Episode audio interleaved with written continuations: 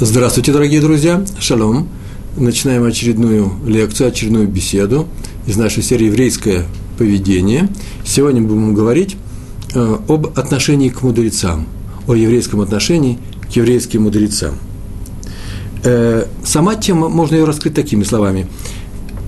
Так Тора предлагает нам поступать. Это и будет называться правильным еврейским поведением. Надо верить что указание мудрецов – это истина, так написано в наших книгах, и надо соблюдать то, что они говорят. Написано в разделе Шофтим, книги Дворим, э, написано э, в самом начале этого раздела, начиная с 8 стиха, э, следующая э, сентенция, э, целый, сугья называется, целая тема раскрыта в нескольких, в нескольких стихах. Если будет у тебя трудная для решения тяжба, я своими словами пересказываю, какой-то сложный вопрос, который ты не сможешь э, решить сам, э, и так далее, то приди к коэнам, коэну, к священникам, которые будут в ваше время, Тора обращается на все времена, или судье, тем самым Тора говорит, приди к мудрецам своего поколения, и они тебе рассудят, дадут ответ на этот вопрос. А ты поступи, как они сделают, как они скажут – и в 11 стихе все этого раздела написано, вот эти слова и э, легли в основу нашей беседы. «Не сворачивай в сторону от того, как они тебе скажут, ни вправо, ни влево». Вещь это очень важная, почему? Потому что отношение к еврейским мудрецам, все знают, что у нас очень хорошее, трогательное, трепетное отношение, и мы э, соблюдаем все, что они говорят, и вся наша ур, э, Тора э, разработана нашими мудрецами, недаром ее называют э, равинской, Э, друзья наши недруги. Э, но так или иначе, вещь эта еще, может быть, не очень оценена теми, кто пришел к Торе э, совсем недавно. Ну, последние 20-30 лет, которые люди, которые пришли из мира не Торы в мир Торы. Отношение к мудрецам очень, им кажется, немного странным и непривычным. Трудно по каждому вопросу, даже серьезному вопросу, обращаться, обращаться к равину, хотя бы потому, что неизвестно, к какому району обращаться, многие такой вопрос задают, а где его взять, э, а главное, э, люди привыкли полагаться на свои собственные мнения, и это многим мешает. Почему мы должны полагаться на раввинов? На эту тему сегодня поговорим. Раши в данном месте на этот стих написал следующее. Надо в стихе написано «не сворачивай в сторону ни вправо, ни влево», а Раша приписал непростые слова – даже если мудрец скажет тебе на правое, что это лево, скажет на левое, что это право, все равно сворачивать ты не можешь. Нужно идти так, как тебе сказал мудрец.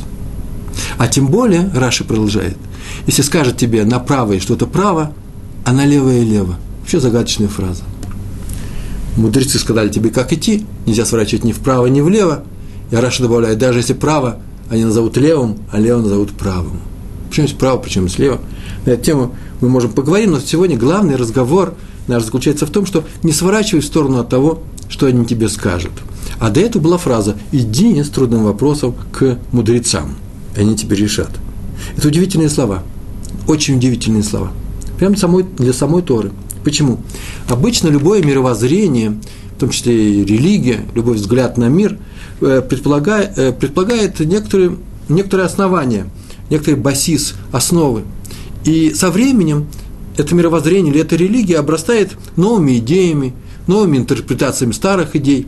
Так или иначе, она может улучшаться, может ухудшаться, она изменяется, как все изменяется в этом мире. Кстати, между прочим, и про иудаизм, если я же дальше сейчас скажу, иудаизм не таков, то и про иудаизм так часто говорят, надо бы хорошо вернуться к истокам. Так говорили на всем протяжении еврейской истории, и, и, евреи, которые выставали против э, существующей линии э, изнутри еврейства, они уставали, и также наши не, не приятели, или, может быть, какие-то философы, которые критически ко всему подходят, говорили про иудаизм, что вы обросли многими вещами, например, равинским иудаизмом. Надо вернуться к чистоте э, исполнения, которые были во времена, например, наших працев, или во времена, э, хотя бы во времена храма. Э, дескать, раввины придумали много своего. Но вот ведь сама Тора говорит в этом стихе, что если у тебя будут трудные вопросы, если ты не будешь знать, как решить какую-то, э, какую-то тяжбу, пришли два человека, и у них есть отношения друг к другу, непростые э, судебные отношения, и они хотят узнать истину, мнение Торы, они обращаются к мудрецам. Сама Тора говорит, обращайтесь к мудрецам. А то, что они тебе скажут, удивительные слова, это нужно выполнить, э, потому что знаете, что это я и есть, я Тора. Тем самым Тора нам говорит, что обращайтесь к раввинам, если мы чуть глубже скажем эту фразу, это будет звучать так. Есть еврейский народ, так Тора говорит, или Всевышний, если еврейский народ будет соблюдать Тору, я дам вам мудрецов, которые будут говорить то, что называется Торой. Всевышний говорит, я им дам такую силу, я им дам такое умение, что то, что они будут говорить, это и будет являться Торой. Тем самым Всевышний сказал, я гарантирую вам, что Тора дана на все века – потому что уже заложен в ней механизм, внутрь заложен механизм ее развития. Все, что будет возникать новое, будет решаться из, на основании знаний Торы теми людьми, которые мы называем мудрецами. Я сделаю так, что это будут мудрецы Торы. И э, все, что они тебе скажут, ты должен соблюдать. То есть Тора, в принципе, не изменяется, она растет, но она не изменяется. Но почему надо исполнять все, что скажут мне мудрецы? Такой нормальный вопрос. И ответ очень простой. Потому что это приказ самой Торы. Это не мудрецы сказали. Это Тора сказал, соблюдайте их приказания. Осталось только выбрать раввинов. Верно? Кто они такие? И ответ очень простой. Это не тема нашей беседы сегодня, но ответ, один из ответов такой. Главный ответ, мне кажется, очень важный. Здесь говорится о тех раввинах, которые признаны всеми, всем еврейским народом, и поэтому мы должны обращаться к ним – а такие раввины у нас всегда в каждом поколении есть. Ну, а теперь время истории, потом мы расскажем еще немножко теории, и расскажем практические вещи, как нам себя вести, и э, что следует делать нам с вами. История. Первая история я выбрал э, про э, раби Йосефа Цви Динер. Был такой известный раввин, глава раввинского суда в Лондоне. Очень любопытная история, я с удовольствием рассказываю на своих уроках на лето Равин вместе со всей семьей уезжал, написано, к Фар, в деревню. И так полагаю, что где-то, наверное, в Северную Англию, потому что южнее, а может быть, южнее Лондона. Э, место какое-то э, э, в пасторальной Англии, на север Англии, скорее всего. Там большая семья была, и там двое его сыновей всегда ходили э, в, на молочную ферму, при которой был маленький молочный магазин, и там покупали молоко. Известно, что молоко нужно покупать только или еврейское, или то, которое производится при дойке, корову доят, и доят, и э, все это делается при наблюдении э, еврея, знающего Тору. Вот эти два молодых человека приходили, равенские дети, и наблюдали, как этот молочник э, доит э, корову. Однажды они э, опоздали. И когда пришли, молоко было уже надоено стояло в ведрах. И они сказали, к сожалению, мы не можем взять, ничего мы не можем взять, потому что он запрещается. И мы можем взять только две маленьких бутылочки для, э, для младенцев. Там было два младенца в их семье, и поэтому они взяли э, две маленьких бутылки. Почему? Потому что вот это вот правило э, наблюдать наблюдать дойку молока, это правило обязательно, это постановление мудрецов, и оно обязательно для, для евреев соблюдающих. В случае детей можно что называется, леакель, э, облегчить э, это постановление. И они взяли принесли домой. Но Рав Динер э, отказался взять и его. Сказал, ничего страшного, один день можно пережить, мы люди живем не в отказе, как жили советские евреи в его время, кстати, как мы жили, выхода не было, и покупали молоко для детей, в молочных, молочных консультациях называлось это. И он сказал, что один день наши дети переживут, и верните это молоко. Они вернули молоко этому молочнику, тот возмутился, вы мне не доверяете – я слышал, что это потому, может, они сами говорили о том, что есть э, опасения, что молоко смешивается с молоком некошерных животных. В наше время это не делается, и поэтому э, вы мне не доверяете, и поэтому я с вами вообще никакого дела э, э, вести больше не буду. Э, очень разгневался.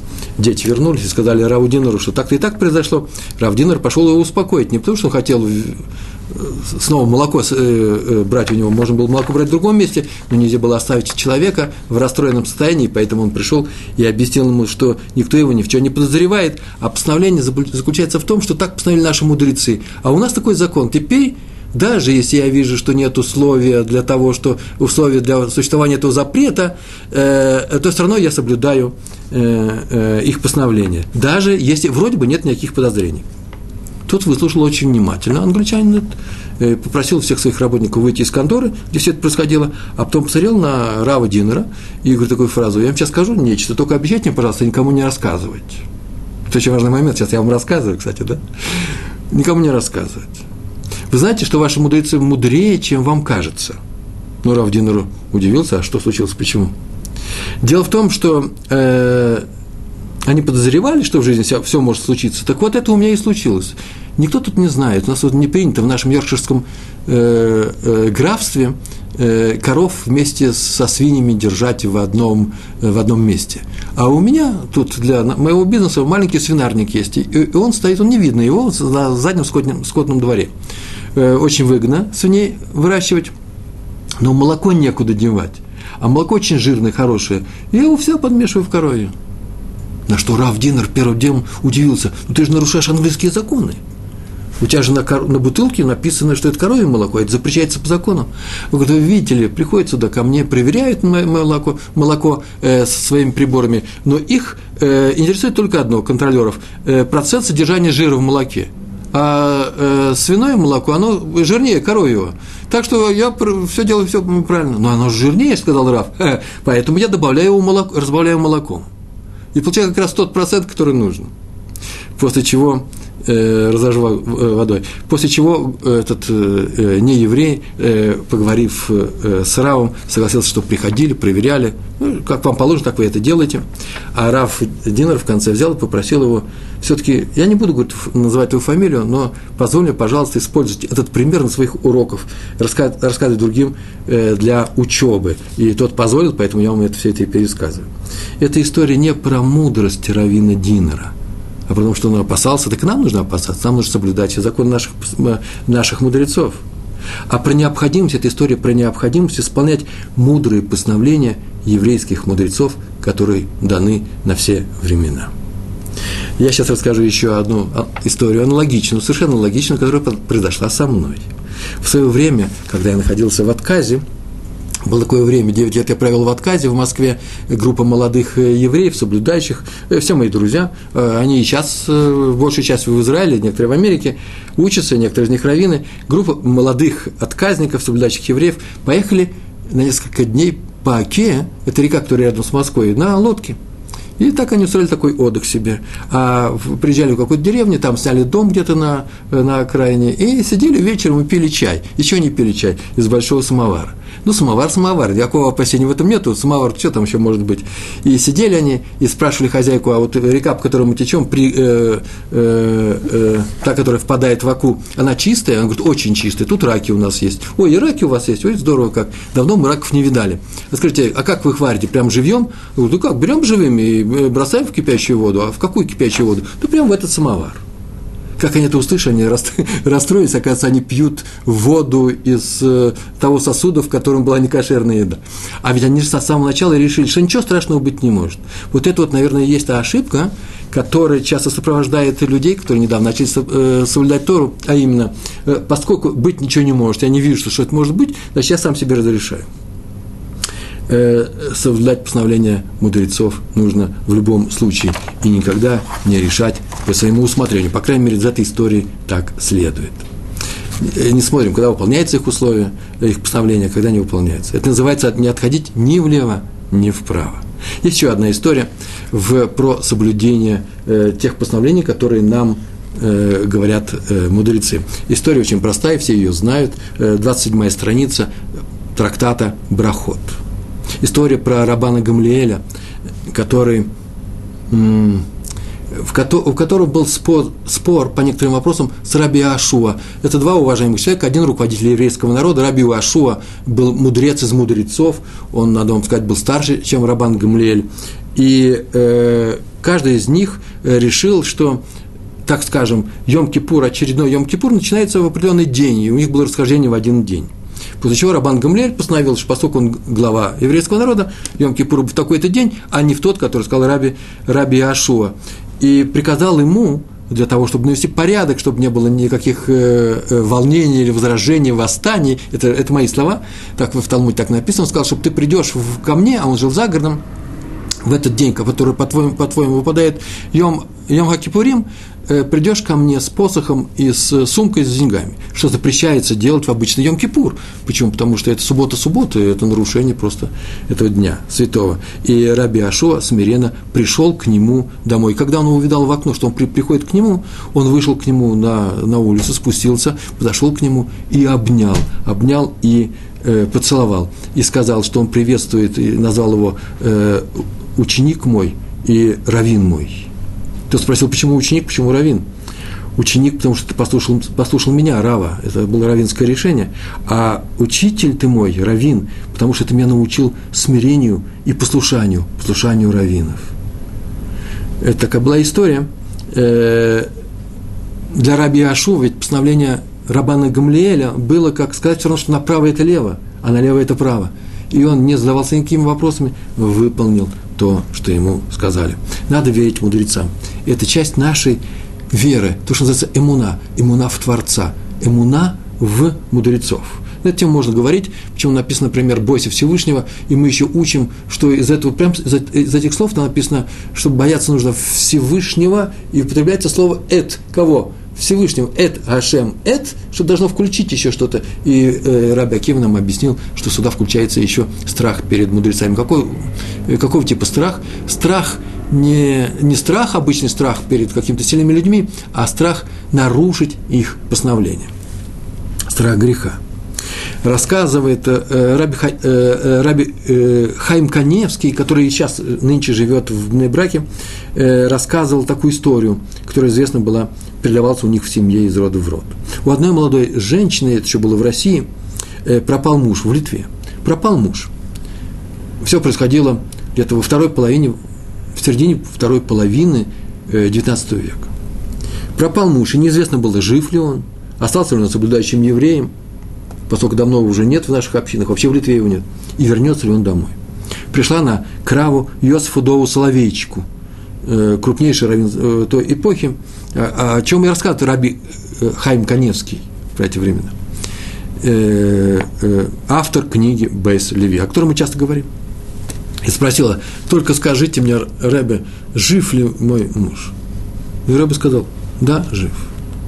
Она посмотрела на него и говорит, только скажите мне, Рактагидули, только скажите мне, он остался соблюдающим евреем? И он сказал, да, он по-прежнему соблюдает. Только скажите мне, он вернется – сказала она, плача. Он сказал, да, жди, он вернется. Через некоторое время тот вернулся. Рава спросили, Рава Соловейчик спросили, откуда он знает? Это же, получается, пророчество. А он ответил, никакое это не пророчество. Известно такое правило. Правило очень интересное. Сейчас я этому правилу тоже научу, вы, тоже будете, вы его тоже будете знать. Правило такое. Пока статус человека не изменился, пока та ситуация, в которой он находится, не изменилась, пока именно статус, в котором он пребывает, например, он живой, не изменился, например, были, не было свидетелей, что он умер. Вот даже слух прошел, свидетелей не было. Пока статус не изменился, мы его продолжаем держать в этом статусе. Он считается в том же статусе, что и раньше.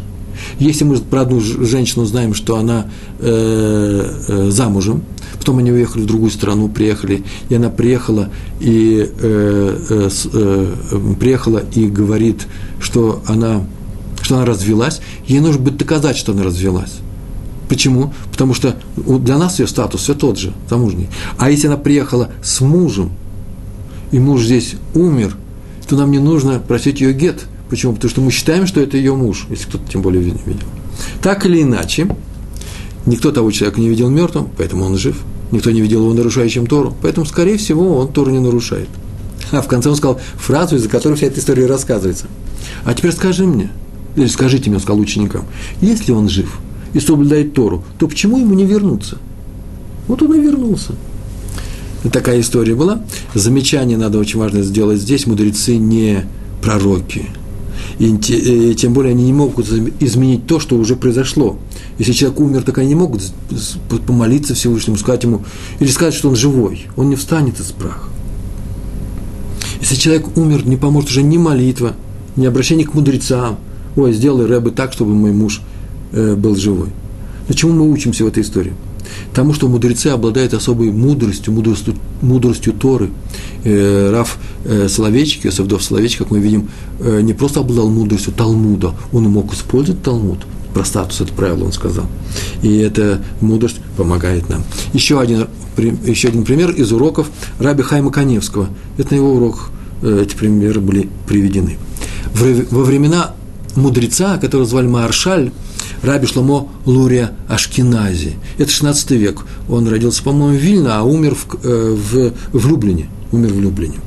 Жила в его городе, там, где он был раввином в то время, это не Люблин был, до, до этого жила, а может уже и Люблин, жила одна молодая женщина.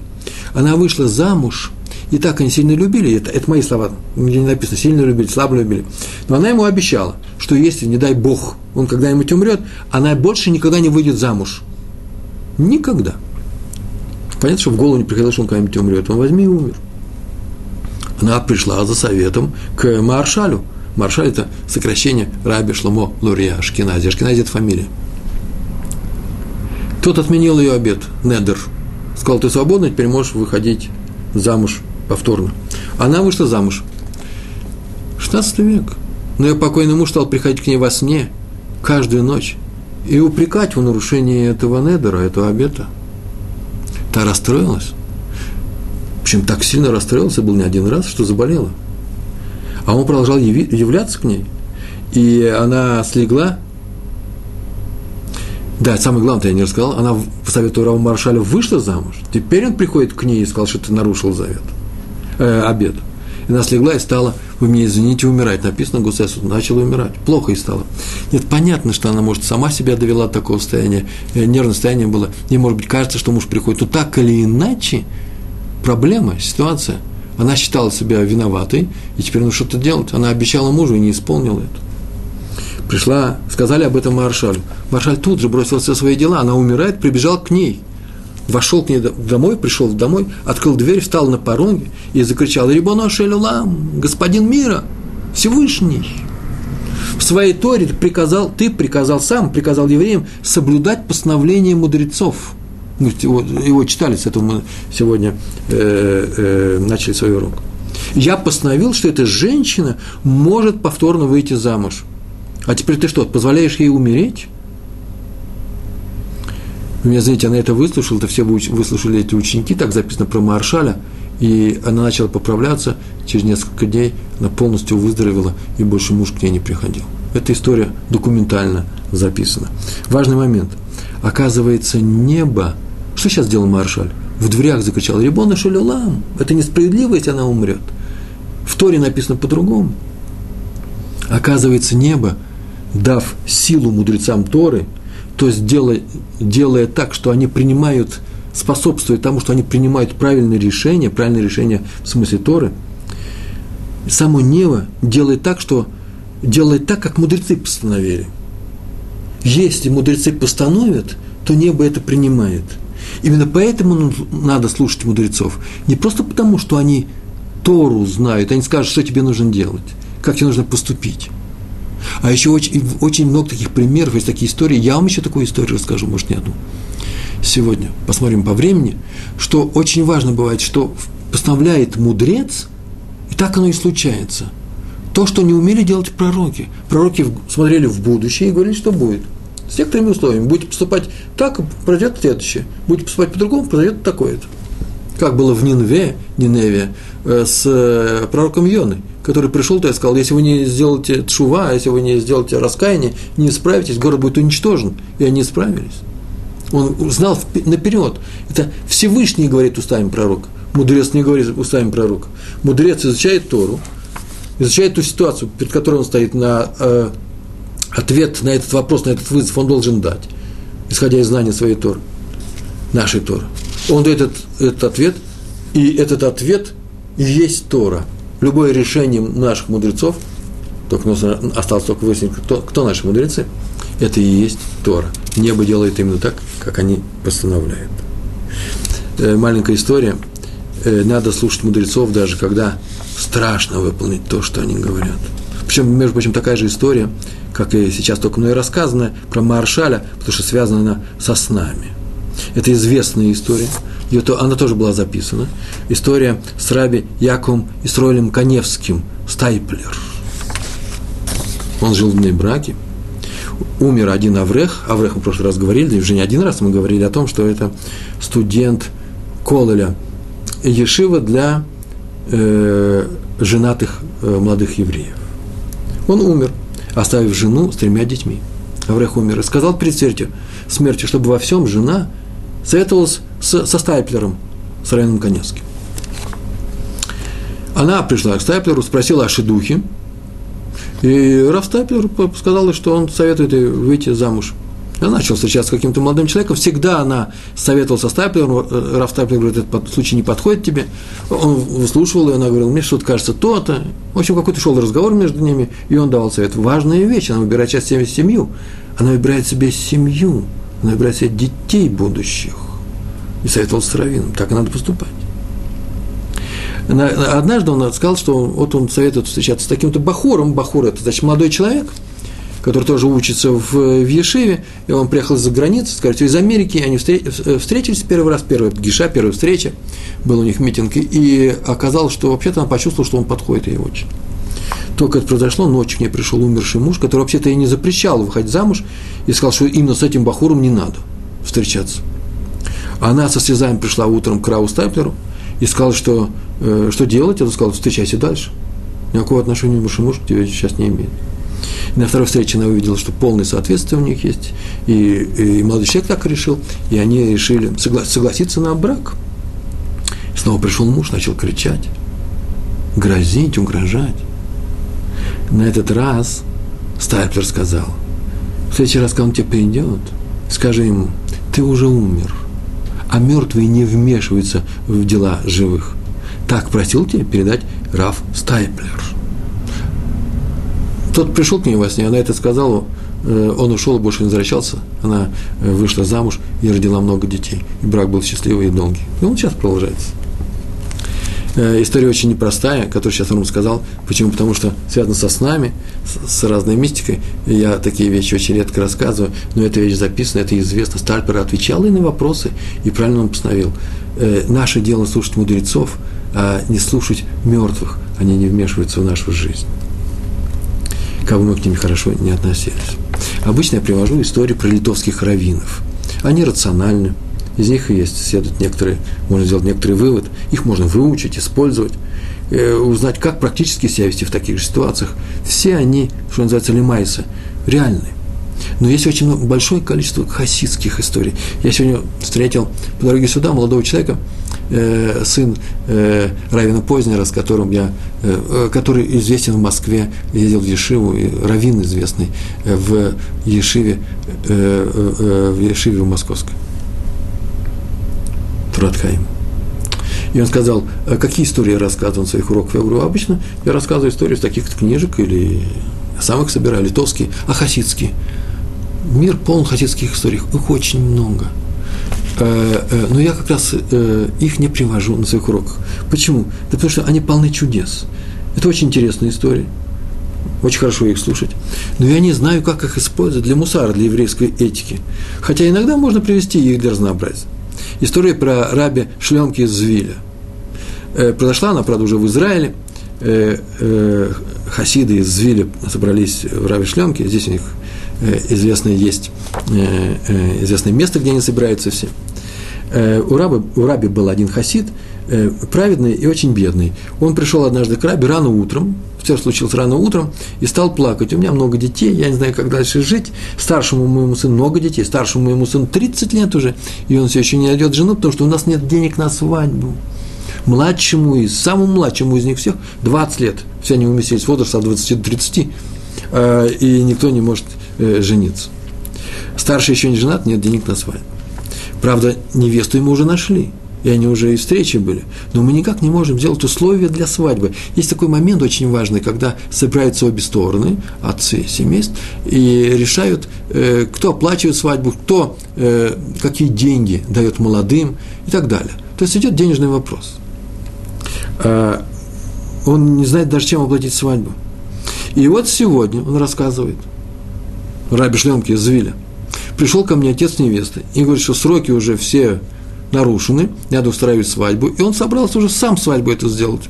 Только говорит, ты, пожалуйста, ну, возьми на себя хотя бы одну вещь, купи, это происходило где-то в 50-е, 60-е годы, люди были на самом деле бедные, купи хотя бы стол и стулья для молодых. Я ему сказал, да, я куплю, а где я их куплю, у меня этого нет. Раби посмотрел на него и говорит, иди домой, день длинный, лето, к вечеру будут тебе и стулья, и стол. Тот удивился, вечером будет обычно хасидская история, сейчас какой-то чудо произойдет. Ушел совершенно расстроенный, его догнал любимый ученик э, раби, э, Рава из Виля, раби Рота, известный человек здесь в Иерусалиме, сказал, если Раф обещал, то так оно и будет. Только нужно в это верить полной верой. И скажу отцу невесты, чтобы готовился к свадьбе, а сегодня вечером они уже получат и стол, и стулья, все будет. Ну, то снова пожал плечами этот хасид и удивился и снова ушел. И вечером, примерно за полтора часа до заката солнца, подкатила к, к тому месту, где собирались эти хасиды, к дому Рава Звиля под, э, подъехал такси, и из него вышла американка, американская еврейка. И э, прошла к Раву Звилю, э, э, встретил с ним Раби, э, оказалось, что э, вы меня не узнаете, он сказал, мы с вами жили в Звиле рядом, соседние дома были. Вот мой отец сказал, что поедешь в Израиль, обязательно зайди к нашему раввину. Я к вам зашла. Потом он посмотрела вокруг и говорит, что-то вы живете, и говорит такую фразу, говорит, что-то вы живете, бедновато, у вас не стулья, а скамейки, столов даже нет. Давайте вот что сделаем. Все-таки нужно как-то помогать людям Торы. Э, я вам привезу стол и стулья, только не отказывайтесь. Раф ничего не сказал. Она вышла, и ровно через полчаса подъехал тендер, такой маленький грузовик, с новейшим изумительным столом, с хорошими стульями, все это сгрузили во дворе этого двора, во дворе э, этого дома. И э, Раф сказал Раби Роте, беги к тому бедняку сейчас, солнце еще не зашло, и скажи, что стол и стулья уже его ждут. Свадьбу можно играть хотя бы на следующей неделе. Такая хозяйская история. И это правда было. Почему? Потому что э, Фрота записал э, э, в, своих, в своих мемуарах, в своих историях, и ученики звельских хасидов э, люди, принадлежащие течению звездских хасидов, они рассказывают эту историю. Все это произошло у них на глазах. Повторяю, сказано то, что я сказал раньше. Мудрецы как постановляют, так небо и делает. Раби Моше Фанштейн считал, что мудрец должен быть похоронен в Израиле. Так он считал. Любой еврей в любом месте, а он должен быть в Израиле. И о себе постановил, что после моей смерти величайший мудрец был, чтобы меня похоронили в Израиле. Раби Муше Файнштейн. Он умер в Америке за день до Пурима весной 1981 года. Крупнейший раввин, самый крупный раввин нашего поколения. Это был за день до Пурима, значит, был пост Пурим, пост Эстер. И семья тут же решил, что его надо похоронить в Израиле, как он и просил. Кстати, по еврейскому закону хранить нужно без промедления, нужно тут же хоронить.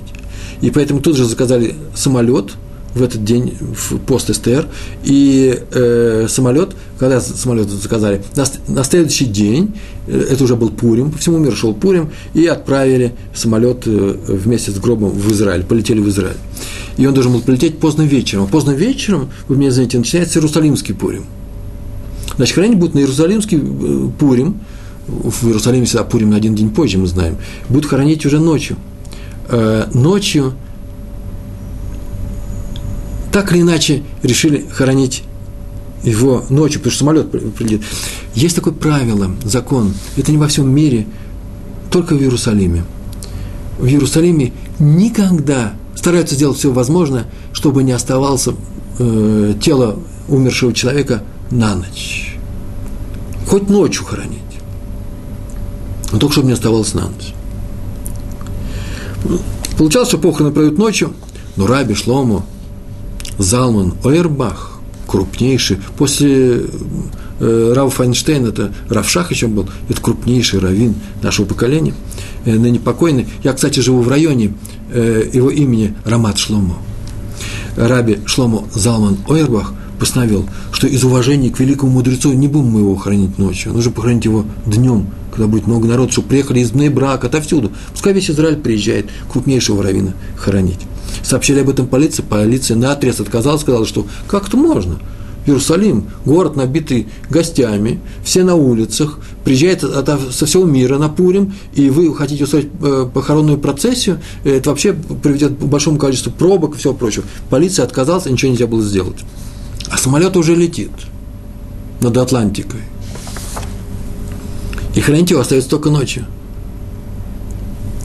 Рава Ирбах принял это решение, скрипя сердце. Как же ночью хранить такого крупнейшего Рава? Многие же не приедут.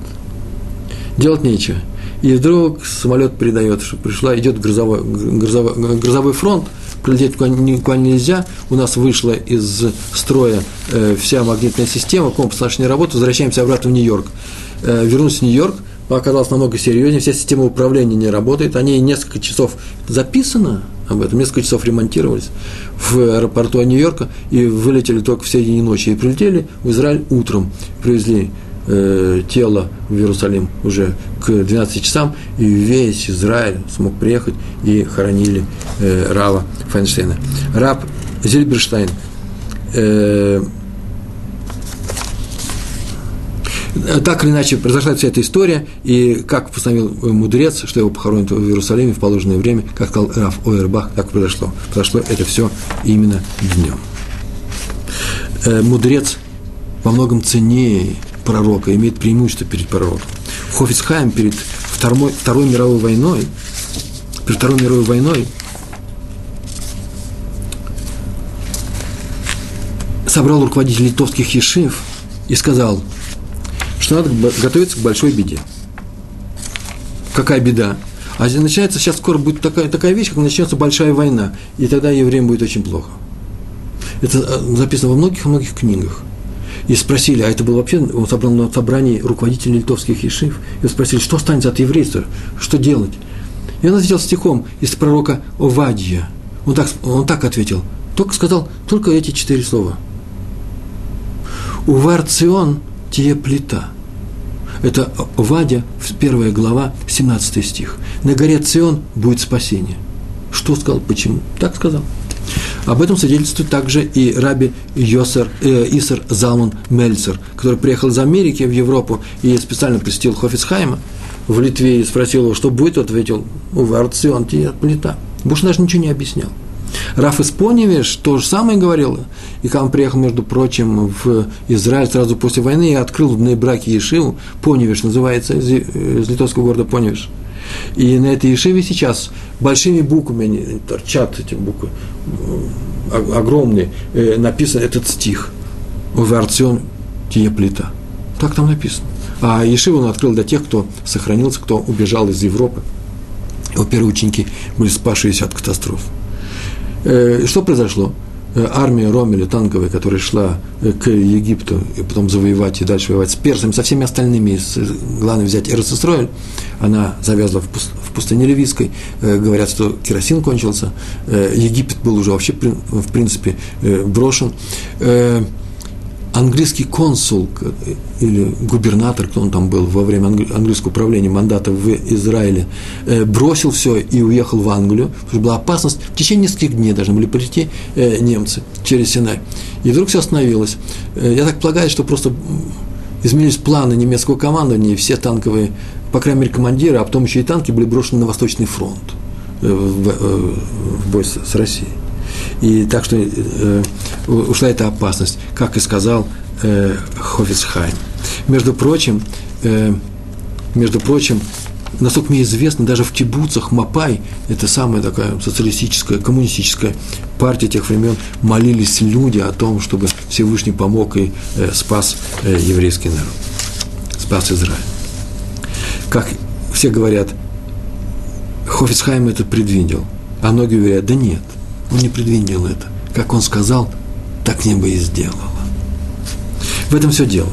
Когда я иду получить браху от э, Равина, и он мне дает браху благословения, и говорит, что все будет хорошо, это и есть благословение, все будет хорошо, езжай, Всевышний тебе поможет. Это не потому, что он пророчески видит, что Всевышний поможет, а потому, что небо делает так, как постановил мудрец и праведник. Поэтому нужно брать браху. Именно по этой причине.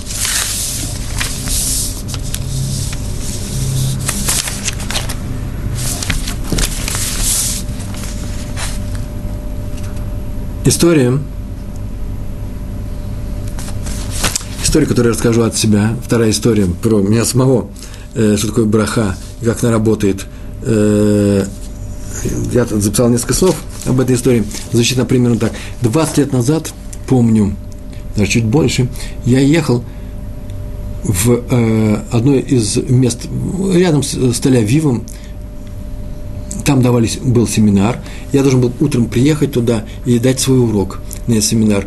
Э, человек я был, только приехал в Израиль несколько лет, был Э, и в этих тех местах я не был, и поэтому я приехал на автобус в какое-то место, вышел в каком-то городе, я сейчас то, что не помню эти названия, главное, что я решил, ну, если все эти 4-5 километров по какой-то дороге грунтовой, и там есть мушав, поселение, и в этом муша, мушаве, в, какой-то, в каком-то заведении, пенсионат, там проходит семинар, я пройду пешком. Э, старый э, автостопщик, э, э, студентом я э, объездил всю Россию, э, европейскую, много чего повидал, и не боюсь ходить пешком, за часто я дойду. И пошел. Вдруг подъезжает, подъезжает мимо меня такси, останавливается, говорит, о, Рэба, садись сюда. Я в, черной, в черном пиджаке, в шляпе. Смотрю, там сидит э, шофер, и еще сидят э, двое явно уголовного типа э, людей. Ну, сел я и сел, они о чем-то говорили, спорили. В общем, я подумал, а какое-то дело они едут. Ну, доехали до того перекрестка, где должен был выйти, я уже выхожу, и вдруг они говорят, слушай, Рэба, дай нам браху, благословение. Ну, я им дал благословение по полной программе что Всевышний вам поможет и то-то, и то-то, если вы будете правильным идти, идти правильным путем.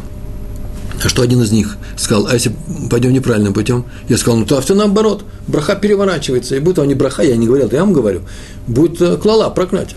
Ну вы же правильным путем пойдете? Я сказал, большое спасибо, амен. Я вышел и пошел. Иду я, совсем немного осталось, меньше километров в сторону отойти, и слушаю, а машина не заводится, не уезжает, стоит на месте. Я остановился, послушал, не оглядываясь. А там спор идет, шум какой-то. Потом я оглянулся, там на самом деле идет спор, после чего машина развернулась и уехала обратно. Ага, значит, наверное, ехали на какое-то плохое дело. И после того, как я сказал, что это будет клала, они испугались. Ни больше, ни, ни меньше. Я рассказал об этом своему Раву, Равину, Рав Когелю. Кто заметил, видишь, как сказал человек, который, как сказал человек, который в брахе, так небо сразу и делает. Я говорю, что сделал? Я бы ничего не сделала. Ну как не сделала? Ты сказал, что они пойдут правильным путем. Они должны пойти правильным путем. Так они отказались от плохого. Они прям тут же, моментально исполнили твою браху. Твою браху. Они пошли хорошим путем, отказались от плохого. Рассказывает Равцви Эйзенштейн – ныне живущий. Во время шестидневной войны состоялась свадьба, шла свадьба в его единственного брата в Иерусалиме, и он должен был поехать на эту свадьбу. И в это время как раз был перерыв несколько дней, два дня, перерыв в минных обстрелах, из, а минометы, минометом обстреле из Восточного Иерусалима, из Арабского Иерусалима по, э, по Майя-Шарим. Он пришел к Хазон, Хазон Ишу и спросил, ехать или не ехать. Э, вещь такая непростая, с такими, такими вещами нужно стоять с раввинами. И тот сказал, что не стоит ехать. Но мой единственный брат, сказал э, Раф Эйзенштейн. Да и караван на завтра собрали. Что такое караван? Собирают несколько грузовиков, и там едут люди частные, э, армия, и провизия в осажденный Иерусалим. И так прорываются. Поднимаются от Латруна по, э, вверх по горе. Э, на что э, Раф Хазуныш ответил, все же тебе не стоит туда ехать. Он вышел в раздомьях. Все-таки у меня, извините, мой единственный брат. Свадьба будет – редко. Меня пригласили, пригласили специально. Э, обстрелов нет. И да и Раф не сказал же сейчас, не езжай. Э, один из присутствующих вышел, сказал, я вижу сомнения в твоем лице. Послушай, если Хазон Иш говорит, тебе не стоит, это запрет. Он никогда не говорит, нельзя. Так он разговаривает с людьми. Категорический совет не ехать. На завтра сообщили, что караван с грузовиков был полностью раз, разбомблен, раз, разгромлен – и убитых, правда, не было, иначе бы я эту историю не рассказывал. Но несколько грузовиков сгорело. Они сейчас стоят у дороги на подъеме в Иерусалим. Э, держат, э, кто бывал, приезжал сюда в Израиль, в Иерусалим, тот знает, что по дороге из Тель-Авива э, к Иерусалиму стоят эти обгоревшие, ну, покрашенные остовы грузовиков, которые были, сгорели во времена прорыва блокады в шестидневную войну. В шестидневную войну, во время войны о независимости можно сказать, все происходило во время войны за независимость в 1948 году. А те люди добирались домой пешком. Раф Эйзенштейн был еще молодым человеком, но это было очень утомительно, и правильно сделал, что он туда не поехал. Э, это явное предвидение ситуации. Вот прямое участие э, мудреца в событиях. История про того же Хазон Иша. В первые годы брака цена на съем квартир была очень низкой. Ну, только город только открылся, начали приезжать религиозные люди из Тель-Авива, и цены были низкие, но потом со временем начали расти и стали вообще-то очень высокими. И, в принципе, разрешалось владельцам квартир повышать из года в год, не каждый день, из года в год повышать свою э, плату за свою квартиру. И один человек, у него было много детей, пришел к Хазон Ишу и сказал, что он не хочет платить новые, новые цены, выплачивать, я буду продолжать старые, и со мной ничего нельзя сделать на что хозяин квартиры, который тоже пришел к Адонышу, по его инициативе пришли сюда советоваться, э, сказал, что э, э, он не согласен с такими условиями, потому что сейчас вся страна повышает э, цены, и нельзя настолько дешево такую большую квартиру умные браки он не может сдавать. Хазон Иш выслушал их и сказал, что он должен съехать с этой квартиры. Почему? Потому что на самом деле он наносит большой ущерб владельцу квартиры. Э, не давая ему возможности, он учится в Ешеве, в Кололе, давая возможность ему э, честно и легитимно вполне заработать. Но у меня много детей, сказал он. Он говорит, ну теперь это что не значит, если у тебя много детей, это не повод для воровства. Это слова Хазон Иша. Он говорит, а что мне делать? Что тебе делать? Ты задаешь такой вопрос, значит, ты, наверное, ждешь ответ от меня. Это очень важно. Задал вопрос Саравину, теперь готовься к ответу и сделай, как он сказал. Хазон Иш посмотрел на него и сказал, достань кровать, вынеси кровать из из этой квартиры, поставив на главной улице города. Это улица Раби Акива. И спите на них. Прямо на улице. Он пришел домой, так и сделал. И они два-три дня так жили. Э, на самом деле, жил-то он один, потому что тут же соседи разобрали детей, и женщины устроили их, потом где-то какая-то квартира оказалась. Но самое интересное не это. Утром пришел к нему, прямо к, э, к, этим, к этим кроватям, Хазон Иш и сказал, о, я вижу, ты праведный человек. Ты тут же сделал, как я тебе постановил. Поэтому я тебе даю благословение. Ты увидишь, ты устроишь своих детей таким образом, что у каждого из них, а у него много детей было, у каждого из них будет большая, огромная квартира, и они никогда не будут оставлять Тору. Так оно и произошло. Вот об этом Раф Зильберштейн сказал, что специально через несколько лет проверил, лет через 15, как э, благословение Хазон Иша сработало или не сработало, специально проверил, так оно и случилось. У нас с вами еще осталось ровно 8 минут – даже 10 минут, а есть мне что рассказать вам. Есть еще одна зафиксированная история о рабе Муше Файнштейна. К нему пришла рыдающая женщина и сказала, что Рэбе, у меня нет детей. Мой, мой муж каждый год приходит к вам перед праздниками и просит благословения. Вы даете ему благословение, но оно не помогает. Я пришла сейчас попросить у вас – отнюдь не благословение. Не прошу браху. Я прошу вас, прикажите небо, и оно исполнит. Сделайте гзера называется. Гзера это приказ такой, чтобы тебя были дети, и чтобы там наверху исполнили. Раф удивился, разве я могу приказать небу? Я знаю с уроков, с наших уроков, что небо всегда делает так, как говорят мудрецы Торы. Я в это верю. И она расплакалась, она рыдала. Поэтому я вас очень прошу, прикажите небу, и оно постановит, сделает постановление такое, гзера, и у меня будут дети. На что Моше Файнштейн, рассочувствовавшись, сказал такую фразу. Раз ты в это веришь, то сделаем следующим образом.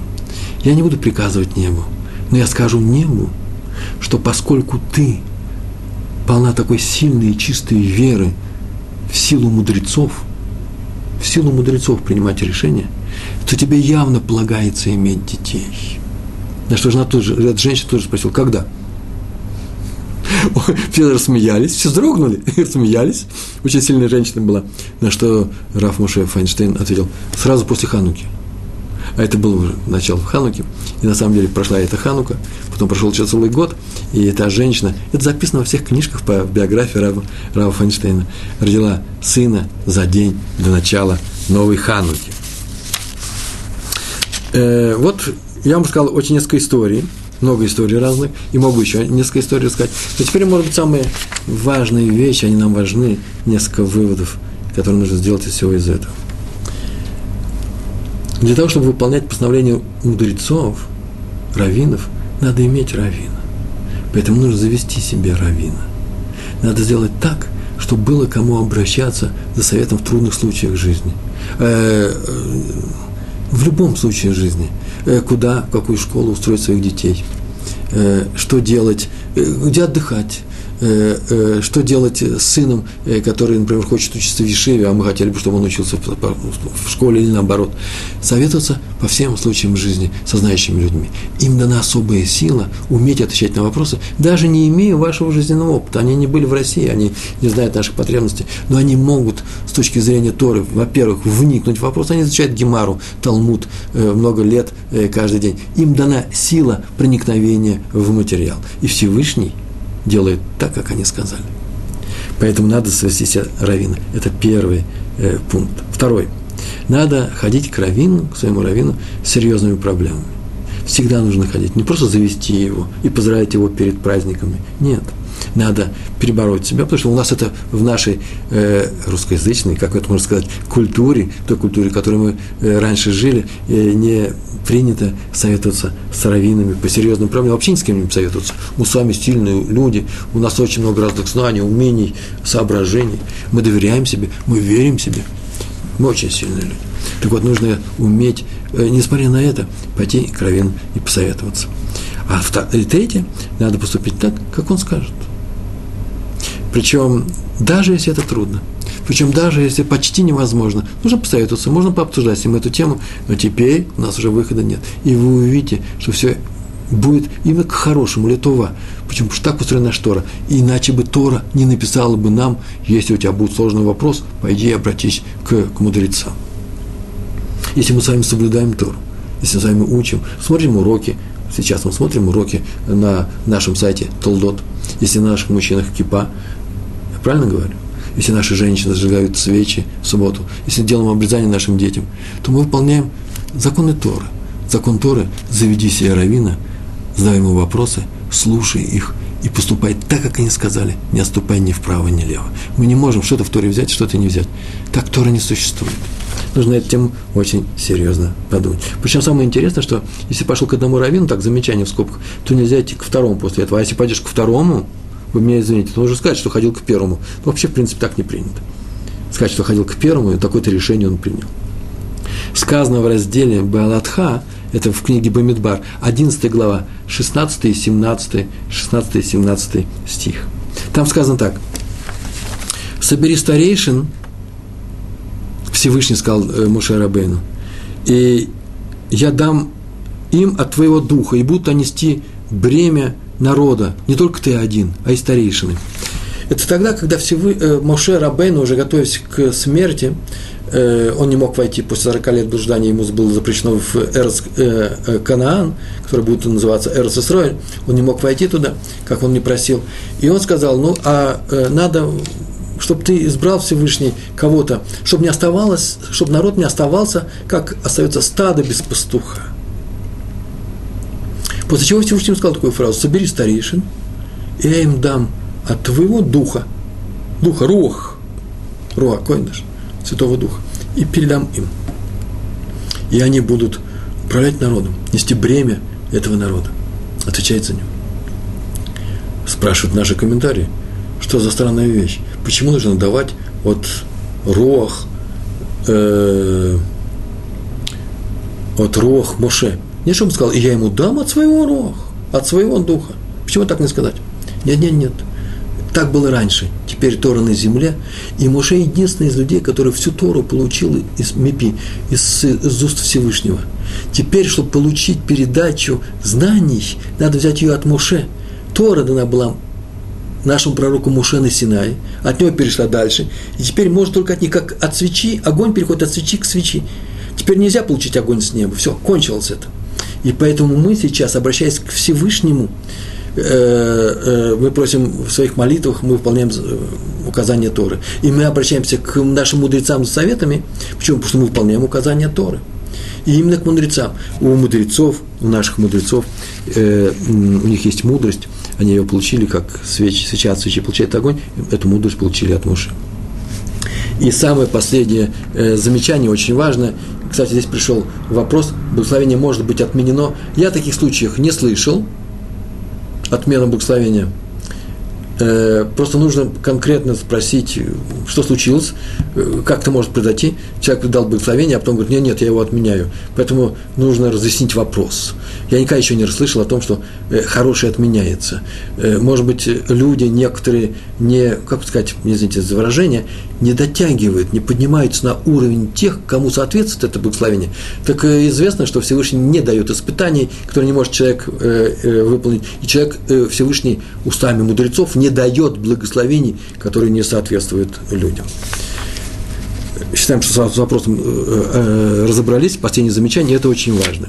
Большинство из нас, я уже начал на эту тему говорить, вернулись к Торе, болеет шувы, да, вопреки воспитанию, вопреки окружению, вопреки общему мнению. Многие говорят, не надо это делать. Мы таки э, сделали это и хотим сделать свой дом еврейским. Мы оказались очень сильными людьми. Если мы были слабыми, мы бы не пришли к Торе. Мы оказались сильными. И настолько сильными, что мы поверили своему выбору, мы бы пришли к еврейскому народу. А теперь надо найти силу в себе, новую силу, оставить в стороне свое мнение, ибо мы уже пришли. Я очень часто встречаю людей, которые продолжают руководствоваться только своим мнением. Они даже здесь, придя в наш религиозный мир, находясь в общине – поступают по-своему. Они привыкли поступать по-своему, вопреки большинству. И здесь то же самое. Они согласны не слушать каких-то мудрецов, у них есть свои мнения. Если вы увидите человека, у которого есть свое мнение, которое идет вопреки общепринятому мнению в, данной, в, да, в данном месте, или, например, мнению вообще всех мудрецов э, э, Израиля по какому-то одному вопросу, совсем он согласен, а вот с этим он не согласен, то это, скорее всего, русский еврей. То есть тот, который сделал, мы очень сильные, мощные люди он сделал такое решение, потому что он привык себе, привык себе э, верить. Теперь нужно делать так, как принято там, куда мы пришли. Это, между прочим, и есть мудрость. Не быть рабом своей мудрости, своих решений, а уметь управлять ею. Я использовал свою мудрость, приняв решение и реализовав его, и придя в этот мир, в котором я сейчас живу. Я сейчас сделал верующую семью. Мы делаем семью и живем в среде религиозных евреев, э, э, это еврейство Торы. Самое трудное для Бали Шува – сделать так, чтобы мудрость, мудростью можно было управлять. Быть настолько мудрым, чтобы иногда ее отключать. Что такое отключать мудрость? Отключить мудрость – это значит прийти к Равину, спросить его, как надо делать, обсудить этот вопрос с ним и поступить так, как Равин сделал – как Равин сказал. Не как сказал я, как сказал Равин. Большое вам спасибо. Удачи вам во всех ваших начинаниях. Это браха, которую отменить нельзя. Большое вам спасибо. Всего хорошего. Шалом.